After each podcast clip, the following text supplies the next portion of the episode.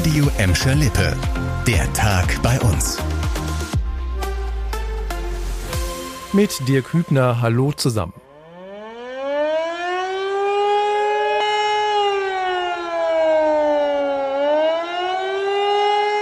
Habt ihr bestimmt mitbekommen, heute um 11 Uhr heulten die Sirenen in Gladbeck, Bottrop und Gelsenkirchen. Zum Glück war es kein Ernstfall, sondern nur der bundesweite Warntag. Neben den Sirenen wurde heute auch zum ersten Mal das neue Katastrophenschutzwarnsystem Cell Broadcast ausprobiert und prompt sind die ersten Probleme aufgetaucht. Auf einigen Handys ist die Warn-SMS nicht angekommen. Hintergrund ist, dass das System bei älteren Modellen nicht funktioniert. Außerdem muss das Betriebssystem aktualisiert sein.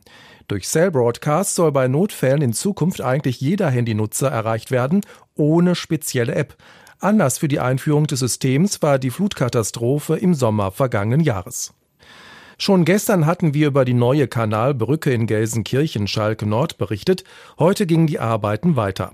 Die neue 60 Meter lange Kanalbrücke an der Üchtingstraße wurde vom Wasser aus montiert. Die alte Brücke ist 70 Jahre alt und marode.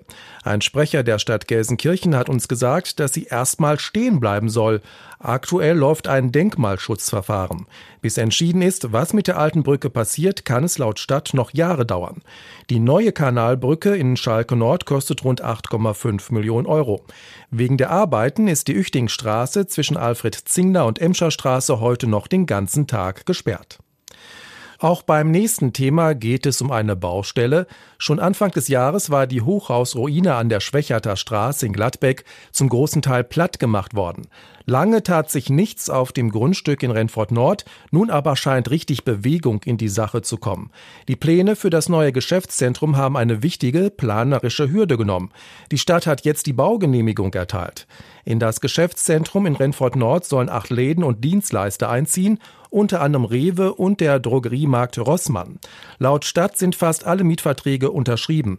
Die ersten Vorbereitungen für den Neubau sollen umgehend starten. Der Hochbau soll Anfang kommenden Jahres beginnen und im Herbst 2024 soll alles fertig sein. Das war der Tag bei uns im Radio und als Podcast. Aktuelle Nachrichten aus Gladbeck, Bottrop und Gelsenkirchen findet ihr jederzeit auf radio und in unserer App.